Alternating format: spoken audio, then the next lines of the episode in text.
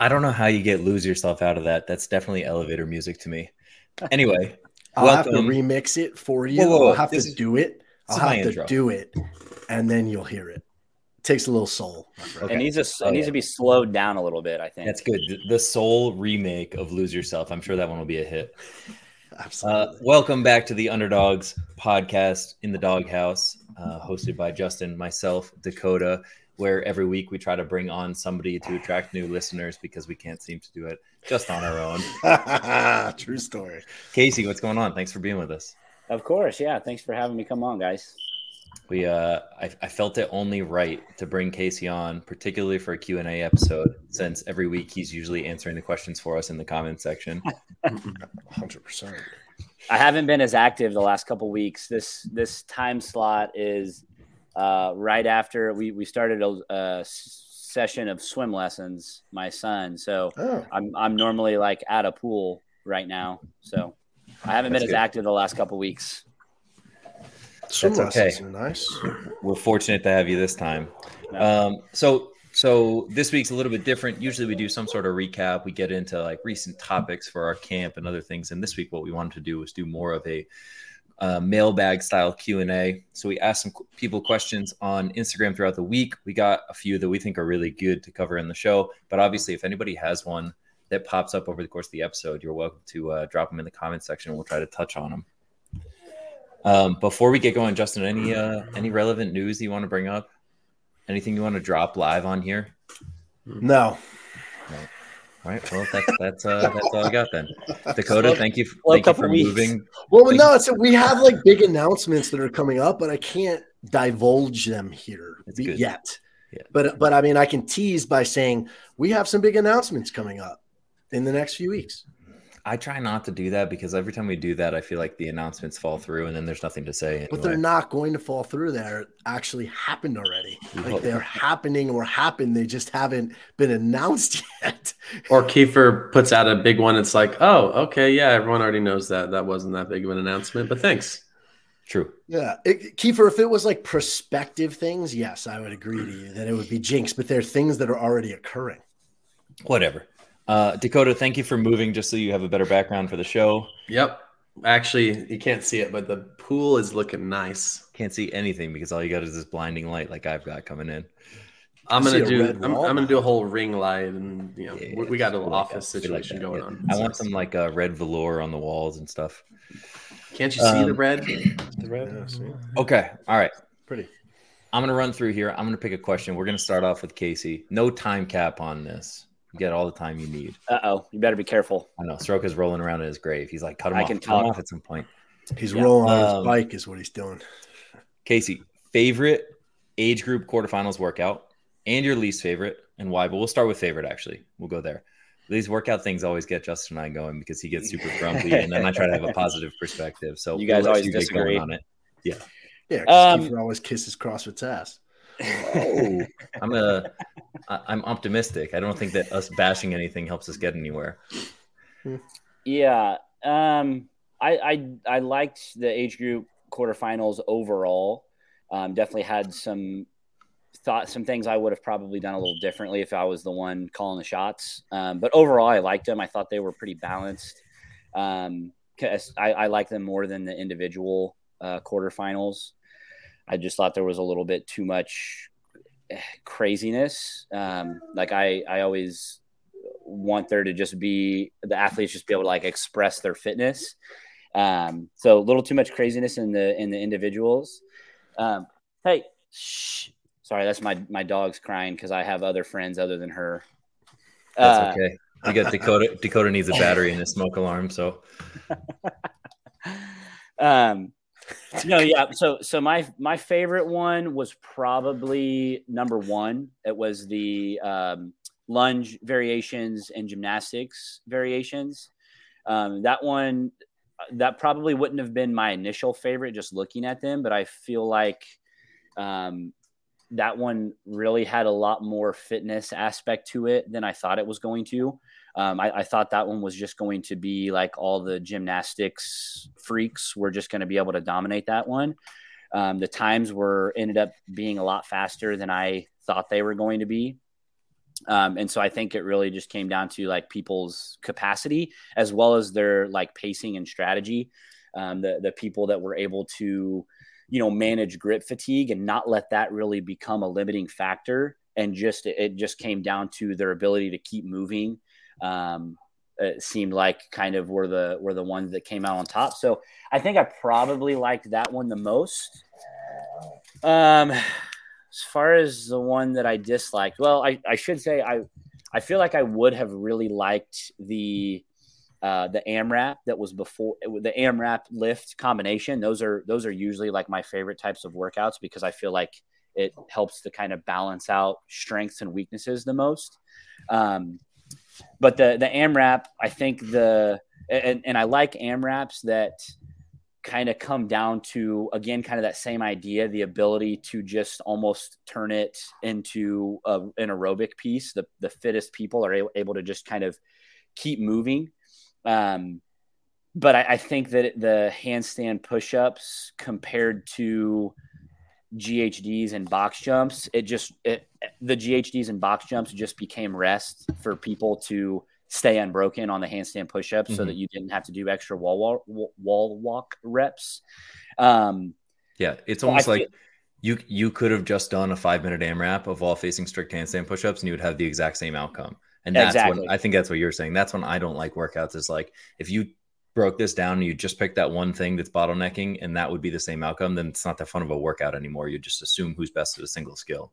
Yeah, and I think you could have probably had a workout with the same movements, but mm. structured it in a way that everything there is a fitness aspect of it and not just who's going to have the best handstand push-ups and who's going to be able to recover on the other things the best to keep them unbroken.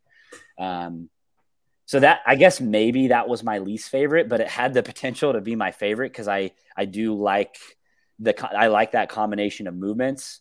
And and to honestly I like the idea of having GHDs in a workout in a way that it's not just this big huge set that it just becomes a pacing piece also. So i just think maybe a, a, change in the in the rep scheme there where you still could have you know had an advantage by having the capacity to attack those movements, mm-hmm. um, but still, you know, you know, keep it in that that cyclical kind of uh, you know, again, whoever has the best general fitness is going to do the best here. Um, yeah, I, I feel like I feel I feel like I always try to see like, did it at least appeal to one side of the crowd? And that workout in particular was like, if you were really fit and go to that movement, it was just a transition workout, which is not a whole lot of fun. And if you couldn't do the movement, you literally couldn't even start the workout.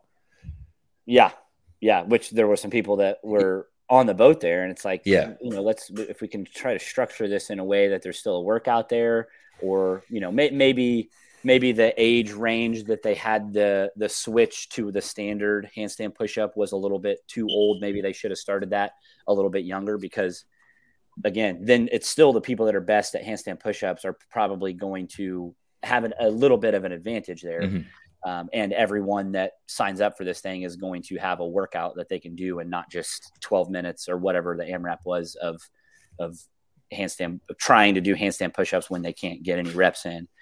Right. Um, I did, of course, I think I probably a, a, lot of people are on the same boat here. Didn't love the the shuttle, shuttle run, runs. the thousand shuttle run workout, which, like, honestly, I I think that the idea is maybe there so in some way a workout that it like it's hard to do endurance based workouts in an online format in the truest sense of, of just something that's long um, but I, I, think that that's that just maybe wasn't the best structure to it. Again, I think you probably could have turned that into like a a 20 rounds of mm. you know 10 shuttle runs or, or whatever 20 rounds of, of six shuttle runs with the bench press and rope climb in there um, and it still would have had that that longer aerobic feel without it being as Rich Froning said, the the most, boring, boring workout, workout he's ever done, done. and a, a, workout that has bench press in it, which should never mm-hmm. be the most boring workout that anybody does. That should right. be a fun workout. Um, didn't didn't love that one because of the structure. Uh, I get the idea, but I think it could have been again. There could have been some changes there.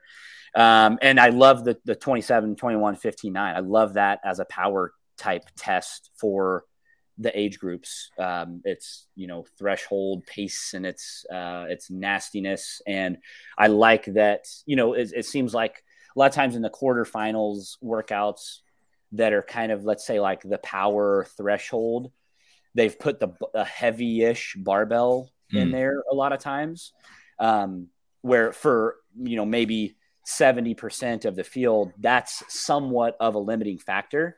Um, where in this case, it's like, you know, 95, 65, who can hold on to it. That sh- the strength there isn't really the limiting factor. We have a strength workout elsewhere um, who's just willing to push the row slightly more uncomfortably than you want to, who's willing to hold on to thruster sets a little bit longer than what you would like to. Um, and that's that's probably one of my favorite open workouts of all time. I'm pro- I might be in a minority there, but um, I, I, don't like it personally. I don't like doing it, but just as far as like a test of fitness, I, I think it's I think it's really good. It is good, and I also think the placement of the workout as the final workout, where spots to semis were on the line. So you got to show a lot of guts there. Like if you yeah. want it, you got to fucking go for it. Yes. And if you, and it's the people that, I mean, obviously got to have the capacity, but if you, if you're willing to die for that spot, like that's the perfect workout to have to die on. And so, you can, you're not going to be so sore from it, from volume, from whatever that you can't do it again, but you're sure as hell going to be scared to do it a second right. time. And that happened with some yes. of our people as they did it Saturday afternoon and Sunday morning came. It's like, we don't know what the leaderboard looks like. You better fucking go get 10 more seconds out of this if you yeah. can. Yeah. That was good for sure. Yeah. And for that one especially, like I looked at them a little bit deeper in terms of the age age group changes. So, like you mentioned, the the handstand push-ups. I mean, it went from wall facing, but it was still strict. When they changed it, it was they they got to face away from the wall, so they omitted that one wall walk. But I thought the strict handstand push-ups for like 55, 60, 65 was still maybe a little bit much. But like the the 27, 21, 15, 9, they just took a few pounds off the bar and it was just as nasty, just as uh, you know, comparable for like every change. I thought that was good. Yeah. Next question. Next one. All right, all right, all right, all right. We're not going to get to any questions if we if we start. We can stay on this all day. Okay. Okay. Um, how many off-season competitions should I do? Whoever hits the buzzer first gets first crack at it. well, this was my question last time. Um, you know, this was one of the ones that a couple of our in-house people were asking. You know, if you're looking at like quarterfinals and then maybe the open as your season it's like a month long two months long so for me like that's a, a big thing that i'm thinking about is off-season competitions where i can get more exposure um, and you know try and like brush shoulders a little bit closer to the competition level that i want move into. I literally went and got the 15 foot ladder last night just as a sidebar and changed the thing so I could sleep. And then it just started going off again about an hour ago. We so. just keep Dakota around for comic relief every week. Yeah. There's just something else that pops up. He oh. thinks he's got everything covered, and then it's the no battery in the smoke. we we can't uh, interrupt uh, him. We got to let him get through his bit. But but no, I mean that was my alley oop for you know honestly a little bit more of a Justin and Kiefer response hmm. um, mm-hmm. because I'm I feel like I'm in that boat where my competition timeline is a little bit shorter. Um, and so we've already looked towards some of the off-season stuff. Like for me, NorCal Classic and Wodapalooza are really like the two big ones I want. And so I'm thinking, you know, one to three kind of bigger ones where maybe you're doing like an online qualifier, you're kind of changing a little bit of the flow of your regular training. And then like there's a couple local ones that pop up. And honestly, those don't really change any flow of what my regular week is like. So if someone wants to do like a fun Valentine's Day partner competition, honestly, I don't really look at it that much as a a, a change in my training. So I mean, if I want to do two or three of those, I don't feel stressed about it. It's fun. It's something that you know get to go out and hang out with some buddies or do something local in the community. But uh, yeah, big competitions. I mean, two for me is is what I think is good. Um, Coach, what do you think?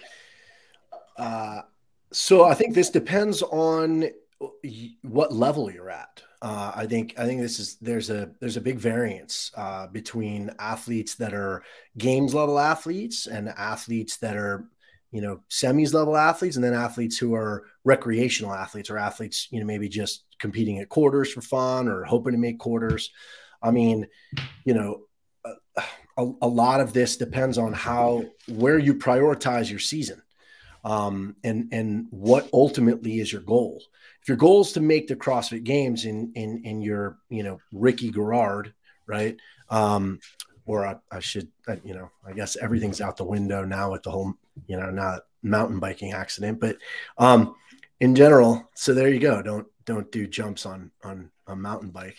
I just got to gonna be a top three athlete at the games. Um, but in general, right, that that ilk or or that level of athlete uh, is looking at several different things. You're looking at uh, compensation. You're looking at at travel you're looking at where it lines up in the CrossFit season. And we've seen uh, really, really good athletes do too many competitions at the beginning of the season and have it affect them negatively leading into the CrossFit games. I'm not going to name names, but we've seen that over the years. Um, so, it, you know, for my athletes that are games level athletes, it, it's it's really thinking about okay where can i make the most money and uh, where is the travel not going to affect me long term so that i don't lose it out on a ton of training um, mm-hmm. so that's that's the way i'm looking at it at, at high level um, i'll i'll i guess I mean, I could answer for all, but I think it's interesting to have everyone's perspective. So I'll I'll stay kind of at the that that games level, but that's what you're looking at as a games level athlete. Um, I think that the two big things: compensation, and then um, you know looking at it from a from a travel perspective of trying to make sure that it fits in your schedule so that you can still maintain a flow uh, as far as your training is concerned. Yeah, I'll I'll uh, maybe I'll kind of take the middle there. So we've kind of talked about the the athlete that's you know maybe they're an open participant. There, there may be quarterfinals, but they don't maybe necessarily take quarterfinals super seriously.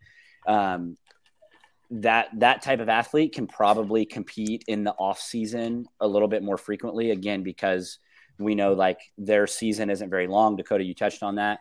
Um, and then you know if the other end of that is the the games athlete then somebody kind of in between there. Maybe they're a quarterfinals athlete that's bubble semis, or th- that's like maybe a, a long shot goal for them. Um, that's that's when you really start to make that transition as far as like for that athlete, their off season training is probably really really important because that's probably the athlete that has some holes that are keeping them from kind of maybe getting over that hump. Let you know let it could be strength it could be aerobic capacity it could be skill whatever it might be that their off-season training is really really important. So having the time to actually put into their training a long-term progression in their off-season to develop a base or to improve on whatever that hole is for them that's keeping them from from you know getting over the hump to that next level is really important. And you know we, we all know that competing you usually if you have a hole competing isn't going to be the way to get better at it. It's going to be to train truly train.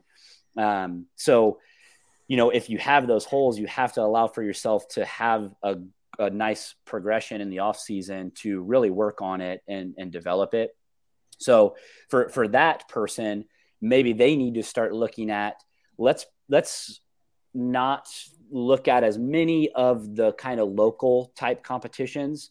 Let's see if there's some of these bigger off-season competitions, whether that's Wodapalooza trying to qualify as intermediate or, or RX, or you know so, something along those lines that you can now kind of structure your off-season training progression around those things as almost practice for your season, right? You could you could say uh, something that happens in November is, is a good time frame. Just for example, where we can have like a summer tra- off-season training progression, an early fall pre-competition phase, and then that would be like a good practice for them to get some some competition in the off season.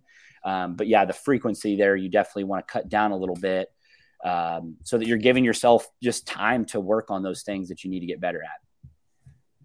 Yeah, I would say before we move on, I don't want to add too much to it, but the one caveat to this is that I've seen, and maybe this is just kind of like some of the level of athletes that I have a, a lot of conversations with that are like really trying to be competitive. They're trying to get to a semifinals level. They've gone to quarters a couple times. They take training really seriously and they do all of the right things. I almost found that we got to this point of saying like, oh my god, uh, this person's on an Olympic cycle. Like they've been training three or four years and they've never competed in anything. And so I think that's where it backfires is when you get so focused on training in the long term that you actually have no competition experience. And the biggest hole in your game is your ability to stand next to nine other people and compete. And so I think that's when it goes backwards, where it's like, okay, like your training might be best served sometimes competing because you're going to learn what that extra gear is like. You're going to learn that there's a difference between pacing for multiple pieces in a training session and going out on the floor and competing and trying to burn it down a little bit. And and I think it takes away some of the competition anxiety. Whereas when you when you put every competition on this pedestal as the most important competition you've ever done, then it can be really easy to fall into a trap of performance anxiety. I think to piggyback off of um, both what Casey and Kiefer just said, and it of, it kind of ties in, is for that level athlete, I think um, taking a look uh, prior to the season or prior to the competition year and and prioritizing one or two events where you can get a good block of training mm-hmm. in and then that's your and then that's your barometer. That right there is preparing you and letting you know if what you're doing is correct. It's also helping you gain experience um, you know, it, and there's no substitute for experience in competitions. Um, so, so I think you know that that kind of um, takes what you guys both have said and and, and um, allows you now to be able to to really prioritize your training, but then have something at the end of that to be able mm-hmm. to now test yourself. And then there was one thing I didn't think about, which is which doesn't apply as much now, but I think it will in the future. Um, if you're looking at it from the from the professional perspective and and those that are professional athletes, the year that there were the sh- sanctionals, um, there were a lot of athletes who were looking at the season very differently. They weren't prioritizing the CrossFit Games; they were prioritizing being a professional athlete and making as much money as possible. And if that's the case, then signing up for five to seven competitions where you can make a hundred plus thousand dollars a year makes complete sense. And it doesn't necessarily make sense to prioritize the games. So you know it, it, does it does make a difference depending on what the schedule looks like and i do think that eventually when when the sport continues to professionalize and continues to be more professionalized that we're going to see those more and more of those t- type of competitions i hope anyway pop up for athletes to make money and i think you're going to see a lot of athletes who prioritize those competitions as much or more than the games because that's a phenomenal opportunity for them to make a living as an athlete Stroke is antsy. He wants this question answered. How long do I need to follow a program, follow any program before I can determine if it's working? Casey? How, how long for Stroke has been about a week on each one that he's on. Stroke, Stroke has been working with the same coach for a long time. He's uh, he works hard. Uh, yeah, I mean, I that it's kind of hard to give a, a direct answer to that. It probably kind of depends on what your training age is, what your background is. Uh, kind of again, we're, we're talking about these levels of athletes. What what are you really training for? What's what's your what's your goal? Um, you know, someone that's someone that's more novice in CrossFit, especially, it doesn't matter what pr- program you follow, you're going to get better. You could you could follow a different program every single week, and you're going to continue getting better no matter what because you're because you're just novice. Uh, Wad Zombie, we need a sticker of Kotler's head, preferably screaming from the from the crowd. You need that shiny head and that fresh beard. Everybody will buy that sticker. Anyway, sorry. Go back, Casey. Cool. No, you're good. Um, but you know, for, for someone that's more experienced that has several years of training under their belt, it's it it, it takes months for if a program is being structured in, with long-term progression in mind, mm-hmm. it takes months to see. It should take months to see if a if a program is going to work, um, because at that at that stage, if if you do have a relatively large training age, pro- progress only happens very incrementally anyway. So. Um, if you're not giving time for the progressions to really work for you and and see and appreciate those small little gains, whatever they may be, um, then yeah, you may be inhibiting your progress by never giving any mm-hmm. of those things time to actually work. So I'm, I, I don't think there's a number for some people. It could be a year. For some people, it could be six months. Um, you know, it just, it just kind of depends on what level they're at. I run into this in having conversations with people about about our program specifically, even right. And the easiest answer that I've given is is that people should give it at least a full cycle. So say that's a 12 week cycle, right? I think it's unfair to make it a determination on whether or not something is working until you've finished that block of training, because it's really hard to look at one week uh, or it's really easy to look at one week and get anxious that it's different than what you're used to doing. Like maybe you're used to just doing three or four metcons a day, and you go to a program that's structured with skill development work and monostructural conditioning work and lifting, and maybe you get a metcon, but the whole day looks le- much less sexy than you're used to. Like you have to see that through and appreciate the results you get to be able to understand what's happening in that process. And I think that that's really hard for just an athlete to do. Um, because they're not inside of our heads. And so that's where some of the education and the notes and everything come into it. But if you don't at least finish entire cycle to see your point A to point B progress, then you haven't given it a chance to determine whether or not that system is working for you at all. my that? dog agree- my dog agrees. I thought that was a baby. I was like, is it a baby or a dog? No, um, what's what's the difference, really? I, I, yeah, I don't have too much to add uh, other than I would I would uh, say dependent upon times of the year as well you're going to see differences in the program and and mm-hmm. so i think a lot of people if you jump in on a on a program and and it's during you know semis or it's off season or whatever there's going to be a different flow um, i'm m- more along the lines of of creating consistency um, for a longish time. I would, I for me, it, it's more like I, I, would, I would try to stick with something for a season mm-hmm. because you're going to see the the ins and outs and flows of the different cycles depending on when the on on what's occurring in the season, and and you'll get a really good idea um, of of the program and and and how it fluctuates and the and the different ideas um, behind it. If you stick with it for a season, it's hard if it's just you know for eight weeks or even twelve weeks. It's because the season flows so differently at different times. So that would be my suggestion. Um, and I, but I think we can all agree that you know that there has to be a level of consistency for a period of time um, to to really you know determine whether or not you know you, you're th- that's right for you. Next one. Yeah. Ready for it? Let's go. Okay. Casey, how old are you? I'm 30. You're 30? Mm. I can't believe I'm older than you. Kiefer, I think you're the only one that's going to be able to answer this question then. What do you mean? Just Justin can answer it with 20 years worth of experience. Uh, tips on avoiding burnout for competitors above the age of 34.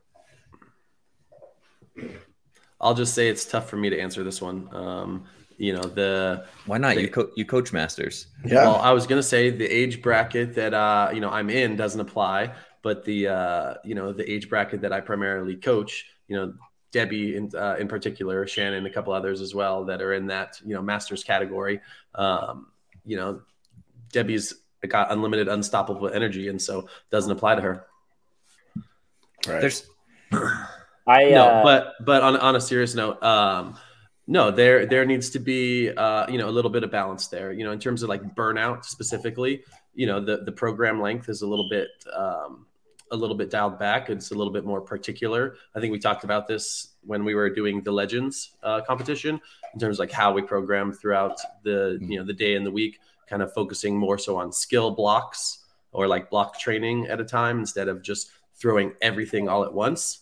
Um, and and that's been a little bit more successful for us.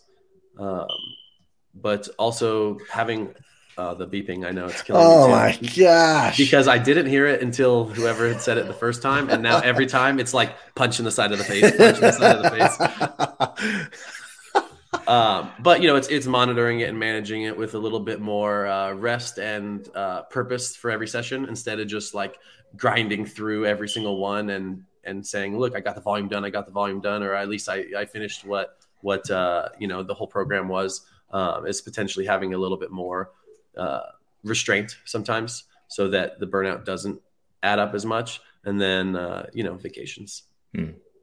Yeah, I would say I feel like just focusing on quality of training uh, instead of the quantity of it and not stressing quite so much about intensity and knowing that because you're an older athlete in general because you probably have other outside life stressors because of all of these things your your intensity is going to ebb and flow naturally as will your time in the gym. And so just going in and being able to focus on what you can control checking the boxes for the day and knowing that like you're going to have high high days and you're going to have low low days and most of them are going to sit right in the middle um, makes it a lot less stressful. I think that my assumption is that a lot of athletes 35 and older that are competing in CrossFit come from a very competitive athletic background or they have that kind of that competitive side to them and they really they uh they just they want to push all the time.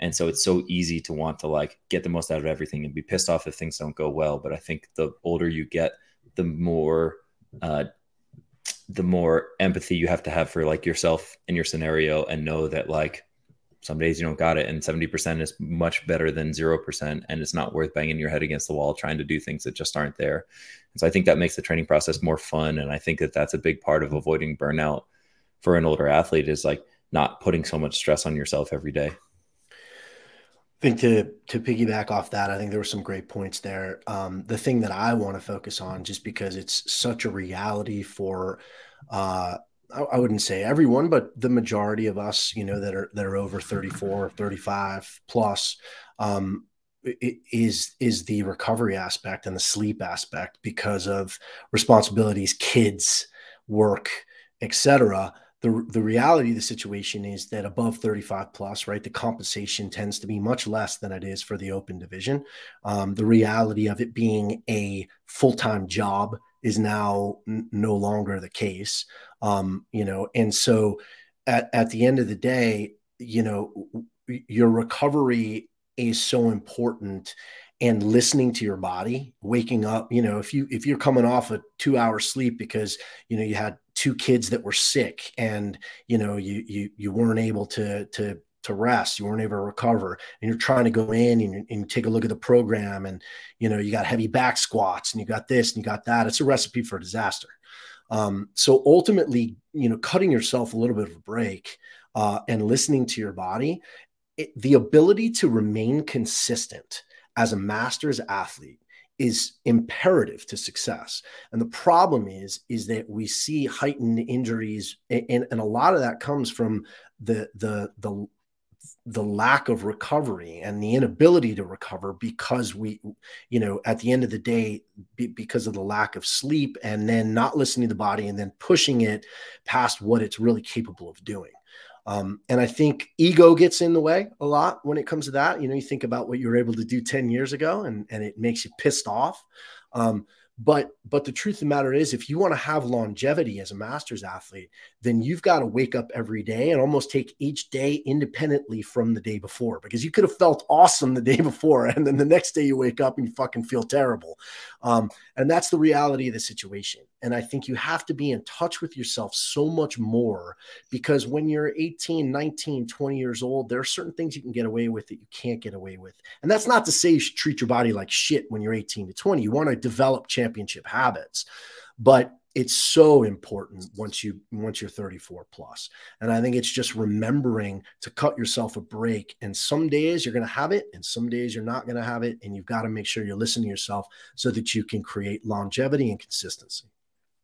Uh, yeah, I'll just add a couple quick things to that. And Justin, I was going to say the same exact thing that the the difference in the focus that you have to put on recovery the older you get it's i mean we we all feel it the older we get every single year if you can feel that change happening um, and i think probably maybe part of the problem is that at this point there are people that are 38 that have been doing crossfit since they were 25 potentially, right? And so the way that they behaved when they were 25, whether it's the training that they could manage or the way that they could recover, maybe without making it a, a big focus, you, you have to change somewhere in that time frame, one or the other. So I think what that comes back to potentially for some people is really, really looking at what their intent and their purpose is. And you know, I know the question is is worded as competitors, but you have to really ask yourself is that truly what your intent and purpose is with your training at this point still because i know a lot of people who when they were 27 28 29 didn't have kids could train multiple times a day and eat right yada yada yada they were competitors and they maybe transition their lifestyle into i'm now a parent i have a, a more important job that i have to focus on um, you know the whatever those changes are they continue feeling like they need to train the same way that they did when they were 27 and they were a competitor but they're not actually trying to build their life or hmm. create the habits that a competitor needs to have to handle that workload and it's uh, you have a, a lot of people can have a very hard time seeing that there can be value in training and fitness that doesn't look the same as it did when they were a competitor and that's all they have to kind of really compare to or look at because that for them was the prime of who they were as an athlete or or however they related to fitness. So I think you really have to look at what's my intent, what's my purpose? Am I still a competitor? Am I still an athlete? Or should I now be focused on training for the sake of health, longevity, vitality, whatever, whatever, independence? Um, and what do those two things look like? And the other, only other thing I was going to add was uh, get a coach that can tell you those things of like, should you take a day off? Should you be working hard now? Should you take it easy? You know, have a, a coach or have somebody who can give you that feedback because sometimes it's hard for the super competitive, driven person to that's that's always been able to you know have that mental toughness or push through those tired days to say okay actually long term it's going to be better for me to take the day off because i only got two hours of sleep last night. I'm going to take a rest day so that i can live to fight another day. Sometimes having somebody else to tell you those things mm-hmm. just helps to, to validate it. I like it. All right we dug that one to the ground. Jordan Wilson put a couple in the comments that uh, they're right up Casey's programming alley. I want to start on the zone two one.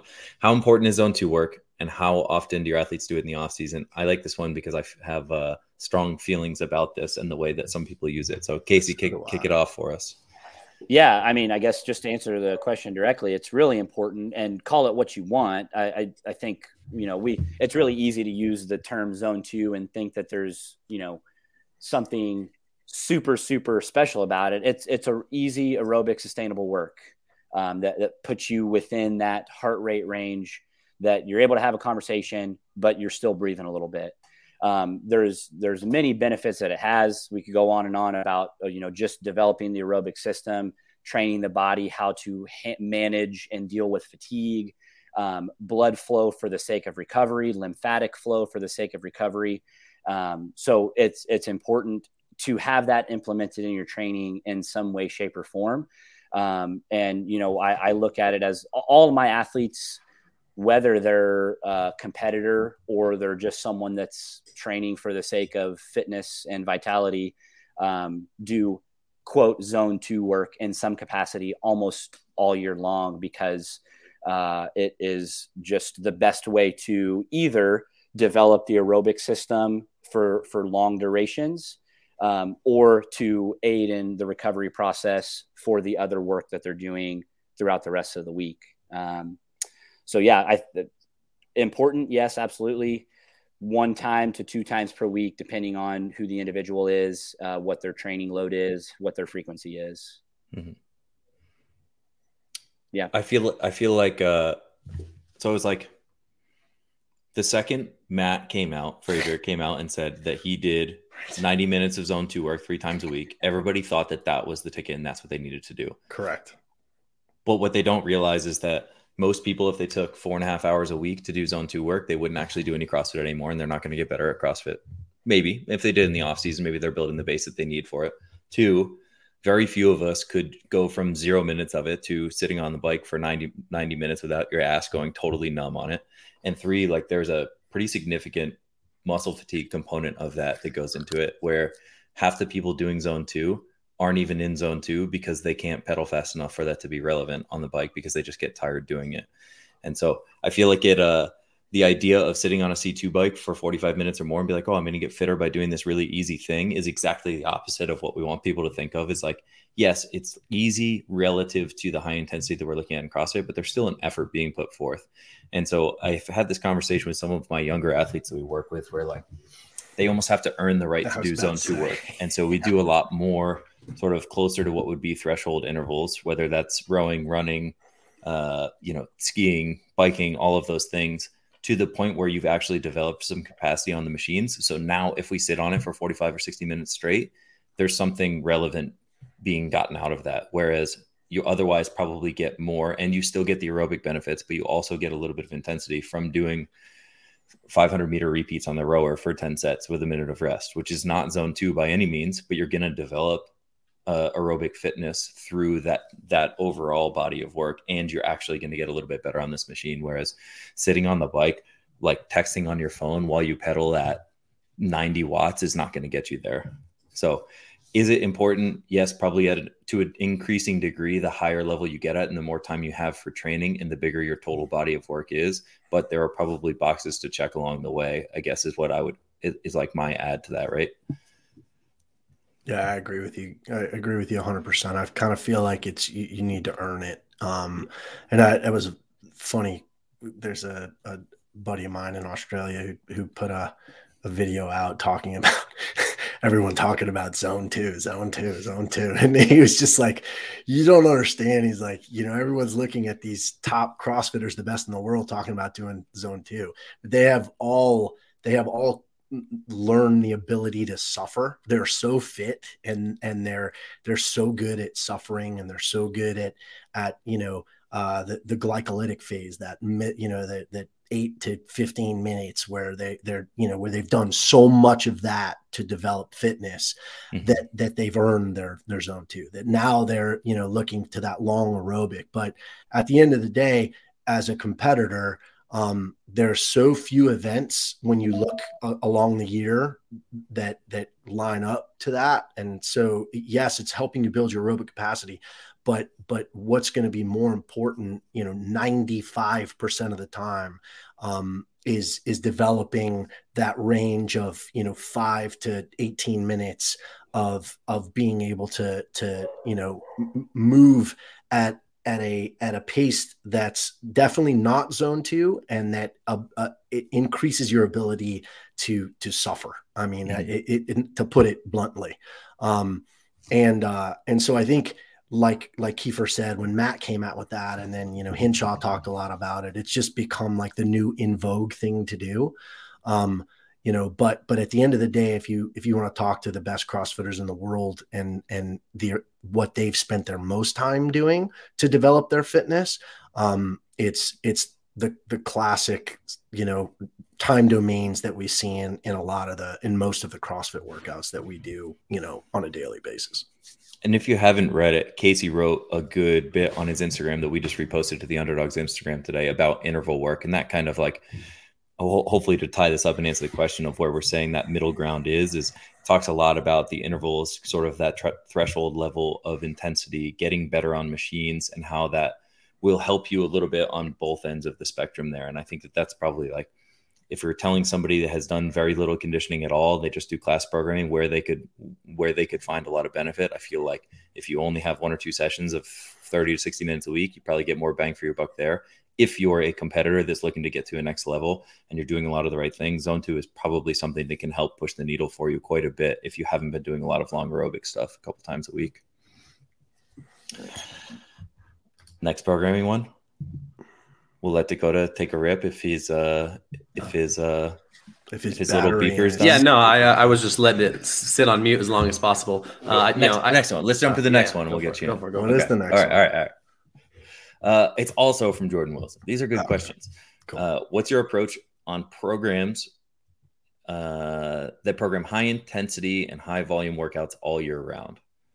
So thoughts on kind of cycling these things in as it becomes time versus just hitting high intensity, high volume all the time. Yeah, uh, actually, this is good because this was going to tie into what I was saying, going to say about zone two, which is repeatability versus sustainability. You know, have a couple mm-hmm. athletes that are talking to me about, uh, you know, wanting to do longer cardio sessions because they feel like they're getting tired throughout workouts or, or um, you know, having fall off in workouts. And I think this is good for the high volume aspect of things, which is progression you know you can't just go from zero minutes to the 90 minutes like you said. It's you know doing chunks of time. And and for right now it's uh, one of my athletes that's concerned with gymnastics volume right? And so it's not saying okay here's a 50 rep chunk in a workout. It's breaking it down into smaller chunks and smaller intervals and then starting to have that progressive overload right? Mm-hmm. finding different uh, combinations where instead of you know three sets of 10 you go to six sets of five and then five sets of six and then you know changing the time domain of rest. So now you're completing those 30 reps in a smaller time frame and then, you know, going back through the the final piece of it, right, which is going to be the testing and retesting. Um, and so that's that's kind of what I've been working right now with a few of my people, which is showing them the structure because they want to see it. They, they want to see, okay, where am I at and where am I going? And and literally it's okay, we're going to start with this rep range and we're just going to slowly increase it and slowly cut back the rest. And that's also how you change the intensity, right? Those are one of the things that we can change, you know, change the weight, change the time domain, change the intensity, but time domain and intensity typically have the direct reflection off of each other. Um, and so right now, you know, for most of us that are in the off season, it's slowly building as much volume as we can, not worrying that much about intensity. And we're going to slowly start to tip the scales, you know, depending what competitions are coming up or um, where our levels are at, and the intensity can increase and the volume goes down a little bit. Um, something's going on with that audio. Is that uh, you, Dakota? Still? No, it was like um almost like a low humming sound. Some, someone's phone was ringing, I think. Oh, okay, okay, that makes sense. Um, but yeah, that kind of that kind of you know is my thought on it initially. Um, you know, it's a year. If if you're thinking about it throughout the year, you know, you're thinking those slow chunks. You know, I, I always thought about it when I was playing college sports. They talk about a four year progression. You're not going to be the pro athlete in in your first year. Um, you're not going to go 30 ring muscle ups just because you can do one or two. Um, and so we're just starting to build that. I'm going to mute this because it's killing me. That's good. We'll let Casey take over. Yes, I know yeah, what yeah, zombie. Yeah, it's the smoke detector. We all know it's me. It's me. Everybody can point to me and talk about me in the comments. I actually think it's kind of funny. So it's a little bit of comic relief during this uh, during this thing. Yeah, yeah. I mean, I think I think Dakota, I'm pretty much answered it there. That like if you again, we've I kind of touched on this earlier too. If you have weak areas, just training them in intensity or trying to train them in volume that you're not capable of isn't probably going to help you. Um, I mean, I guess it's it's kind of broad a broad question also. Um, you know, my my assumption is that we're talking about a templated program um, which you know we know the limitations of a templated program is that a lot of times the approach that they take is if that you can't really create an archetype of who you're trying to provide the program for. So then what you default to is that you put everything in there and as much of it as you possibly can. And there's going to be a percentage of people at the top that they'll do well no matter what. There's going to be some people in the middle that progress for a little while and then probably either plateau or burn out. And there's going to be people that can't even handle it for the first month that they're doing it. So they stop. Um, which I think is probably the one of the best things. Shameless plug. The best thing about underdogs programs is that we've tried to create as many levels as we can, and in kind of our our broadest programs like the the RX program, we try to help with that finding where you need to spend your volume and spend your time based on your reflection of what your weaknesses are by providing additional work for skill development or additional work mm-hmm. for aerobic development or, or strength development whereas some programs again if if they just feel like they need to be providing as much as they possibly can so that you just hit on everything all the time, then that's what you get. You get these programs that every single day is multiple strength pieces, multiple metcons, multiple skill sessions, because you're not able to say, who is it that we're trying to program this for? Um, and so then it kind of just is like, let's just put in as much as we can and hope that hope that something sticks for some people. Um, so yeah yeah, yeah, and, and we uh, so again we know what the limitation of that is is that a lot of people that are following a templated program they're probably not able to create their lives around recovering uh, for uh, from training that matches the volume of the games competitors that are plugging that programming. So they're gonna they're gonna have something's gonna fall off the wagon eventually. They're either gonna get hurt or they're gonna plateau or they're just not going to be able to get all of the things in that the program's mm-hmm. asking of them so they're not going to be able to make progress from them anyways. Yeah. Yeah and i would say like assuming that the question is looking at high volume and high intensity workouts as what we what we think of as like a semifinals or uh, off-season competition or or a CrossFit Games type of workout. I think if you're doing that kind of workout all year long, then you're probably not spending any time actually training to get better for that kind of workout. So looking at that and saying, okay, in the preparation block leading into these big competitions, like where we're at right now with our athletes that are going to semifinals. Yes, it's going to be important to get a little bit of sport practice on these kind of things. The further out you are from that, the more that that should look like intervals or skill work or development of some sort to build the constituent pieces that make you better at that thing with some testers here and there to see where your progress is at. But if you're just doing those workouts every week, then you're never working on the components of that that are slowing you down or that are going to make you better at it. You guys cool. are good, man. Covered. Oh, nice. Look at that. Yeah, nice shirt. Nice shirt. Thanks, Frank. Shitty First. smoke alarm. Tough. Tough. Yeah, but you know what? It's getting better. The room is better. Now I just need the noise to get better. oh, Vinny with a one of those. He's Who's he referring it. to though? I the, know, I know where I fall in that. I, Vinny and I have had many discussions about our infatuation for each other, so I know where I land in there. That's super strange. That's, you, th- you three can ask yourself where, where, where, who's the who's the one. I don't know. I'm pretty confident it's not me. All right, one more, one more before we kick off. Okay, Justin, where is it? When I feel lackluster, should I take an off day or just stay at 70% and still try to get something done? No other context. That's um, when I feel lackluster, should I stay at 70% or take the day off? Yeah. That that was the question. Basically. Um I I, I think I I would say uh, if, if you've got if there's a definitive injury or you've got a you know something that that um you know when you say lackluster you know you didn't sleep the night before or something along those lines but if it's just you know general like life fatigue and you know you're you're a little bit tired or um then I still think you can get benefits from training. Absolutely. Yeah. I don't I don't see any reason why not. And again, that doesn't mean you have to go full throttle. Um, but just like we just talked about, you know, there there's no reason why there aren't certain skills. Um, you know, there's no reason why there isn't machine work or intervals that you can do that where you can still improve or still work on things. Um, you're not going to feel 100% every day. Um, you know, there's a, there's there was a conversation I had, you know, with Carrie, um, you know, shortly after her career. Um, Please put that on screen. What did we do? Oh, did he did he comment. make a comment? Okay. Yeah. Um, there was there was a conversation I had with Carrie, um, you know, shortly after the end of her career, and talked about like why, you know, we were just recapping things, and I think she was giving a talk or or had a had a um, a podcast, and she was talking about why she felt like she was so successful, and and you know, one of the things that she talked about was on the days that she didn't feel well, she still there you go.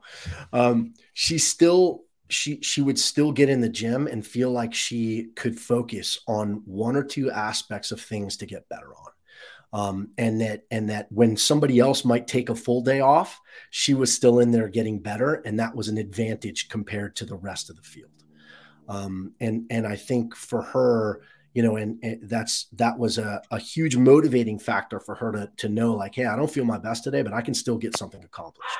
And I think that's important for people to understand. You know, uh, depending on what your goals are, right, and depending on, but absolutely, I mean, if you're trying to be a competitor and, and you're trying to and you have definitive goals that you're trying to trying to reach, um, I think you've got to I think you've got to try to you know even on the days you don't feel great, you keep going.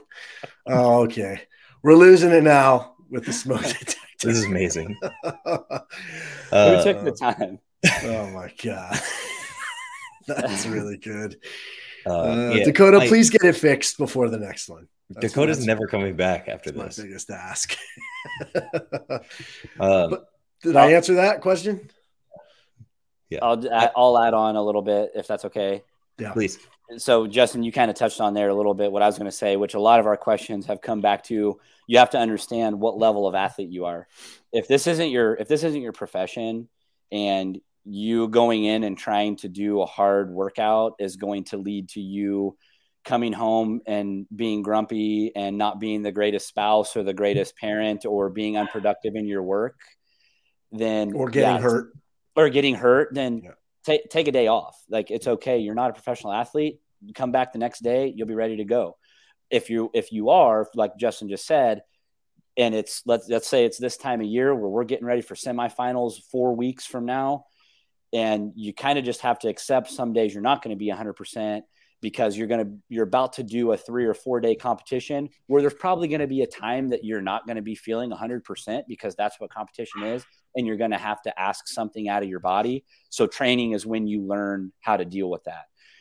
Then uh, you know the other thing is maybe you the, the person needs to kind of know themselves a little bit. Because for some people taking a day off leads to taking a second day off and then a third day and they get totally off for two weeks before they come back for some people, like I, I would say for myself, I, I feel like I've become the king at like I've we've had a bad day, kids have been sick, I've been overworked elsewhere, whatever. I'll take a day off if I'm just not feeling it because I know I'll come back the next day and I can go I can go right back into it. I don't let that time off affect me negatively. I look at it as an opportunity to just rest, get some other work done, spend some time with my family or whatever and i can come back from that totally fine so you have to maybe kind of know yourself a little bit of like would uh, would going in and accepting moving at 50 to 70% or getting some skill work done or something like that would that keep your your routine and your momentum kind of going to not totally fall off the wagon then then maybe that's something that's beneficial for you uh, if if taking a day off is going to lead to you uh, you know, like I said, taking that second, third, fourth, fifth day off, and then just saying, "Oh well, this week's a wash. I'll start back up next week or, or whatever." Kiefer, Dakota. I think it's good. Beat into the ground. I was going to say my coverall usually is movement is medicine and doing something, even if it's just warming up or do and like doing your warm up, which is largely mobility and just kind of getting your heart rate up, or or doing something at a low intensity can be super helpful and make you feel better. And sometimes improving your mood can improve the way that uh, lackluster feeling. Sometimes you're just a you're just a curmudgeon like like JJ is JJK Jordan, um, and uh, but but the but the important question to ask yourself is like, are you feeling lackluster because you haven't taken a day off in three weeks? Are you feeling lackluster because you're not sleeping or because you're working too hard? And if you can answer yes to those questions, then a lot of times you're probably better off just taking a day and regrouping so you can get back into the gym. There you go. You just got to step in the door. Once you get moving, sometimes things change. That's what I'm going to do right after this podcast. I'm going to walk downstairs into my garage and do something. Me too. Do you have to go downstairs to get into your? Oh, I guess you do. Yeah. You are upstairs. Yeah. yeah. There you go. I'm upstairs. Uh, Casey, any closing thoughts for the day? Oh, this is your one minute soapbox. The, no, I'm just going to ask you guys that maybe a one word question. If there's going to be something new, fancy, crazy at semifinals, what do you think it's going to be? Go. Kiefer has Kiefer, Kiefer, Kiefer. New, brand new. Yeah, new. Mm, there's been something new in every. Okay, like it, Kiefer Justin. I think is it if it's is it new? It it wasn't supposed to be new because it was alpaca, supposed to be in the games. Count. Nope. Mm. Seated legless doesn't count. It does. We never it's saw it. movement. It's no, an no, old no. movement. They kicked it out. It was seated. Movement. It was I'll... seated legless with a with a legless descent. We've never seen that in competition. The the jury will accept it since it's never been done in competition. Sorry, yeah. Kiefer. Bullshit. Dakota. Oh. No, you're muted. No, we prefer muted. you this way, but it's hard to understand. the the uh, smoke detector the, snatches. Yeah, yeah, smoke. Yeah, ba- battery changing for time. Yeah. Um, no, I mean the uh, I, I, like the burpee, the pullovers. You know, it, it seems like we no, saw you need your own. You need an uh, original uh, thought. My own um, sandbag clean ladder for time instead of for weight. Oh my god! Never mind. I was trying to have no answer. I was I was doing the polite thing. If you don't have something productive to say, don't say anything at all. Casey, what do you think? I think the I think the seated legless too. Sorry, I'm, I'm taking your answer, but that's that would be a good one. I think, yeah. I would prefer to see pegboards at semifinals. I think they belong at the semifinals level now, and then keep the seated legless for the games. I, I just hope we don't see triple unders because I think that will be a judging disaster. So I, I just hope we not. I hope we don't yeah. see it. Not that I don't think they're super cool, but man, oh man, I just think you know you spring triple unders on on on judges that are already mediocre at best, and it's gonna be a disaster at semifinals. So I hope we don't see them at semis. We might see them at the games, but I don't think. Please not at semifinals. All right, folks. Soroka, Dakota smoke detector. Thank you all for being here. Casey, Thanks, you're the guys. man. Thanks, bro. Yeah, I appreciate it. Oh yeah, smoke detectors. Uh, until next time, this was fun, Casey. We have to have you on more. Yeah, I'd love to. Cool. All right. Bye, y'all. Bye.